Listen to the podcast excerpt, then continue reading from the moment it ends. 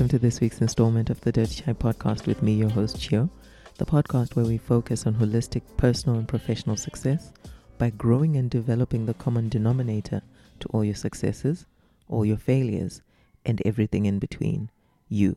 It's about the mindset, emotional regulation, and the intentional personal development that underpins holistic success. Today, I'm sharing some great thoughts from great minds that I came across over the course of the last um, week. I've been listening to a lot of podcasts, I've been getting through a lot of books, and I've been doing a lot of early morning walking. And the combination has resulted in giving me an opportunity to hear some of the great minds of our time speaking about things that are significant to our daily lives, significant to the way we apply our minds on a daily basis, significant to our approach to life, significant to our money. And I thought I would just gather them all here, and they're not that many, maybe four or five, that I would give them out this week as something to consider and to think about as we make our way deeper into 2024. The first is authenticity must be balanced with empathy. Authenticity must be balanced with empathy. This reminded me I heard it I heard it on Brené Brown's TED Talk, which I listened to a couple of years ago, but I listened to again in the past week. And I remembered um, that I've, I did a Career Tuesday talk where I gave an explanation of how empathy is meant to work in the workplace according to Adam Grant. And all those thoughts together come together and, and, and say this that authenticity is a wonderful thing. We are all encouraged to be authentic. But we must not conflate or confuse authenticity with an automatic requirement for acceptance of all of our authenticity. What this means is be the best, be the honest version of yourself, but do not assume that that honest version of yourself must be accepted by all the people around you. So, for example, if the authentic you is an abusive, unpleasant, rude human being, you should be at peace with being authentic, yes, but also be at peace with the reaction or the response that you will receive from people who do not necessarily want to be around a rude and offensive person. If your authentic self is kind and thoughtful, be prepared to attract people who want to be around thoughtful and kind people.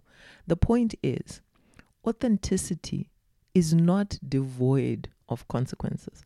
And what you want to do is to get the best possible outcome is to balance your authenticity with growing yourself into the best version of you that you can be. It's also to balance it with empathy.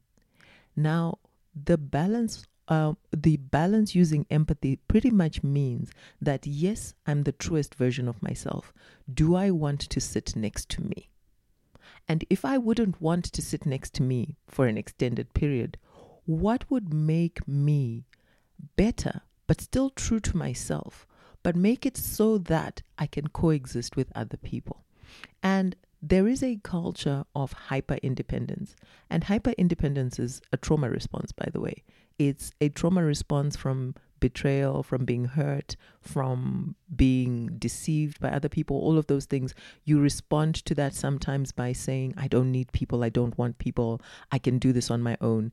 And I speak of this particular trauma response from current experience um, because that is what the one thing that I have struggled the most to get over, a hurdle that I've struggled the most to get over. I've dealt with a lot of other things. I've dealt with, um, um, I've dealt with being orphaned at an early age. I've dealt with all of these things, but the one trait that has come from every single bad experience that I've had is that I am very quick to go into protection mode. I'm very quick to think, uh, I don't need other people. I can make this work. I'm very quick to think, where can I hide emotionally um, to cloak things in humor? So when I say all of these things, it's because I'm trying to learn them too. But what I'm going towards, or what I'm the point I want to make here as far as independence, we have romanticized hyper independence. We have romanticized I'm strong on my own. But the truth is, um, there is a there is a saying: if you want to go far, if you want to go fast, go by yourself. If you want to go far, go together. And that is a principle that shows itself in every other self help book that I read. If you want to succeed at something, you're going to need to be with people. You're going to need to partner with like minded people. You're going to need the ability to coexist with other people. And in order for that to last, you're going to need to be an, an authentic version of yourself. And in order for your authentic version of yourself to be also uh, to thrive in those spaces that you wish to put yourself, you need to also be the best version of yourself or a version that that partners well with other people's best versions. So you need to be authentic, but you also need to be ep- empathetic, but you also need to consistently be self-aware and ask yourself the question, would someone want to sit ne- if if I were someone else would I want to sit next to me? And if not how do I make that better? So yes be authentic. Yes be be the truest version of yourself but also be mindful that you need community to go forward and you need others to achieve your goals and in order to create that symbiosis with other people you must be palatable and you must be a person that other people can work with. And that means you need to develop your ability to be em- empathetic, to put yourself in the other person's shoes, and to care what they think. It's important, of course, there are other layers here that you must also partner with people who view you the same way and who view these things the same way. So they are also authentic, but they also consider what would you feel like if you were sitting next to them and how can they make that better for you that's how symbiosis is created so be very wary of just taking a single concept and applying it wholesale and then leaving the sense and sensibility that balances those things out. And this segues quite nicely into a point Michelle Obama made in speaking to Jay Shetty on his podcast, where she says that of course, she's authentic, but not everyone has earned the right to hear her her her every thought and voice, um, her every thought and feeling. So there are some spaces where she shares more things, and there are other spaces where she shares less. So that brought back to that brought back to me a snippet I read somewhere. I, I, I can't remember where now. That it is one thing to ex- to express your view and to express your pain and to express what you've been through. It is another to bleed all over everyone from an open wound. You must be mindful to wield access to yourself with with common sense and with practicality otherwise you your attempt at vulnerability, which should normally be something that makes you powerful, actually creates shrapnel that then hurts everyone around you and you. Brene Brown actually says this. Now I remember. She says it's it's vulnerable to say to your friend, "I'm hurting really badly right now. Could you come sit with me?" It's not vulnerable to pour out the gory details of your divorce online for your children to read and their schoolmates to read. That's not the same thing.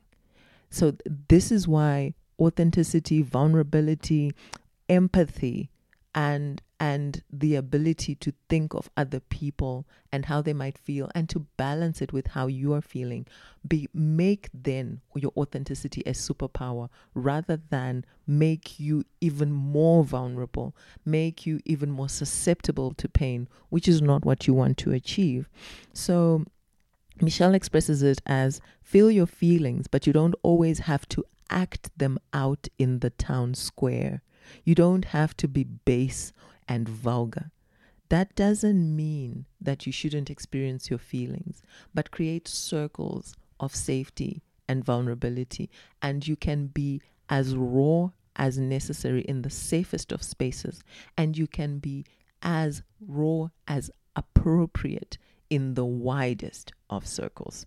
Those are the things that help you in some ways. And I'm just touching briefly on that crafting an unforgettable present series, but um, not necessarily as uh, this is not an episode in that series, but just touching briefly on it. The things that make you unforgettable are also your ability, include your ability to show up appropriately in different spaces. The other thought that I came across that I thought was worth sharing was the idea that every movement matures and it's okay to move forward with your thought process. I've been listening to a lot of thought around modern thought, around feminism, around um, workplace politics, around um, growth and mindset things. And sometimes I think to myself, it's really time for us to move the conversation forward. I spoke about this briefly recently. For example, let's talk about um, empowering men and women in the workplace and at home. We have spoken for so long, and this is part of the feminism movement. We've spoken so long um, about creating equity and saying that women should be empowered in the workplace. Yes, and we get to the workplace and we realize there's some challenges that involve that arise from perhaps still needing to do things at home, but also needing to do things in the workplace, and men who haven't necessarily understood that they also need to participate at home in order for the scales to balance. We should not get stuck at that point in the conversation. And every time you participate in a conversation that has a social issue in it, whether it be race or or or gender or se- sexuality, ask yourself if you're moving the conversation forward or you're simply stewing in the pot. Because if you are simply stewing in the pot, and the next person to you is simply stewing in the pot, and the person next to them is simply stewing in the pot, it means that we are not moving forward in these conversations. If we are saying that black people struggle with A, B, C, D, and we're saying white people struggle with A, B, C, D. And we're saying colored people struggle with A, C, B, C, D. And in South Africa, colored is its own race category. Um, I realized when Tyla, the the singer, uh, the the artist who sang Water, dis, dis, described herself as colored, being from South Africa. Um, all the Americans thought, oh, but that's black. Only in America, guys. um, I was deeply amused by that because context is important, and sometimes you have to pause and ask yourself whether your context is the entire world's context. And Americans tend to fall into the trap of thinking that their context is the entire world's context. Anyway, um, if you're having a chat about race, are you stewing in the same conversation that we've been having? Or you're asking yourself, what to do and how to take it forward. And the, this is particularly this is important in dealing with social issues because it allows us to go forward. Um, let me use a specific example that particularly got my goat. It was a woman on TikTok saying she has n- she doesn't want to hear anything or she doesn't want any advice on how to succeed in her career from a man because that man succeeded because there was a woman in his life. Okay. That's one way to look at it. Another way to look at it is the way um, the author of Pressure Cooker Lessons from from a Woman at Work. Um, I can't remember her name right now, but another way to look at it is the way she looked at it, which was my husband. She she was struggling with the same things, and her her husband was obviously doing really well, but he was doing well, and he was delegating these home tasks to her, and she remember she actually had a thought, oh my god, if only I also had a wife and then she she had a light bulb moment. Why don't i also get a wife? How what construct allows me to get someone that i can also delegate to? And then she went ahead and created that construct. She talked to her husband about it with her solution and she said i would like to hire staff to do A, B, C, D, and this will free me up to do A, B, C, D, and this is how it balances around financially, and this is how it works for our family. And her husband got on board, and that's what they did. So she said, before you sit and complain about how you also don't have a wife, why don't you figure out how to get a wife, in quotes? And th- I think this is so important because there is an, um, um, what are they called? It's a it's a it's an article that appeared in the paper in 1976 or it's in the 1970s and it's called I want a wife and it's written by a wife who is expressing their frustration because their husband delegates all these things to to to them so that they can go ahead and do the things that will help them succeed. And she doesn't have much else much much time to do anything else beyond tend to the home and tend to that husband. And i thought to myself surely we have not been circling the same drain for 40 years, going on 50 years. The danger of just sitting at the same watering hole and having the exact same conversation, complaining about the exact same things, is that you do not move a single thing forward. You do not change a thing for yourself. You do not change a thing for the generation to come. You do not change a thing for the society that we're living in. So while it might feel useful and it might even feel good, it's a complete and utter waste of time. There is nothing that is being said in that conversation that has not been said over the next 40 years. So contribute over the last 40 years. So contribute by asking yourself, how do we take this forward? You might not like how that author ch- took it forward, but propose something, suggest something, put a new spice into the pot. Let's fix things and not just get used to the idea of complaining about it. And this goes into the next idea, which was from Obama, which is a lot of people have become eloquent in expressing and articulating a problem. The doers, the executors, the people who get things done, the people who resolve, those are in the minority which is wild. If you want to excel in any space, develop the ability to solve, not just to wrap words around the problem, not just to pontificate about the problem. What is the answer? It blows my mind how many advisors we sit around the tables with in various transactions. You um, recently we completed a massive 7.3 billion rand transaction um, a merger and acquisition. And it blew my mind how many times we would sit around as the team was developing and we were picking we were picking who to work with and there would be lengthy opinions on how you should possibly do that and possibly do that and da da da. da. But the key questions would still need to be asked. In other words, and so what is the actual benefit, succinctly? What is the actual benefit of taking this action? Number one.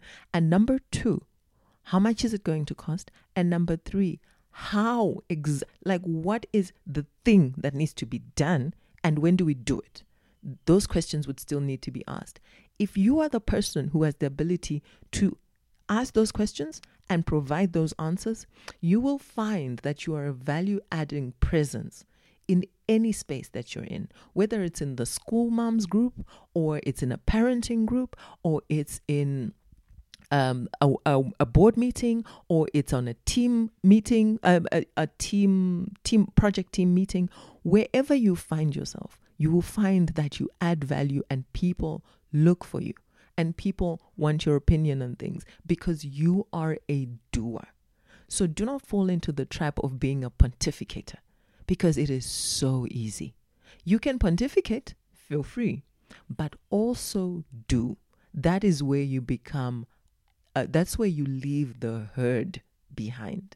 And you'll be surprised at how large the herd is and how many of the people that are part of the herd are distinguished members of their professions. Learn to solve a problem, learn to close a matter. Simply sending an email on is not solving a problem. Simply passing it on to the next desk in, in some sort of hot desk move, that's nothing new. People have been doing that. Answering and closing, that's where the magic is. The final thought is from Jasprit Singh. Jasprit Singh has a YouTube channel called Minority Mindset.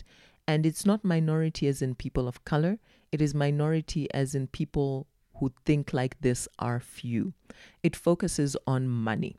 And he says something that I've also heard Robin Sharma say, but he says it in his own way.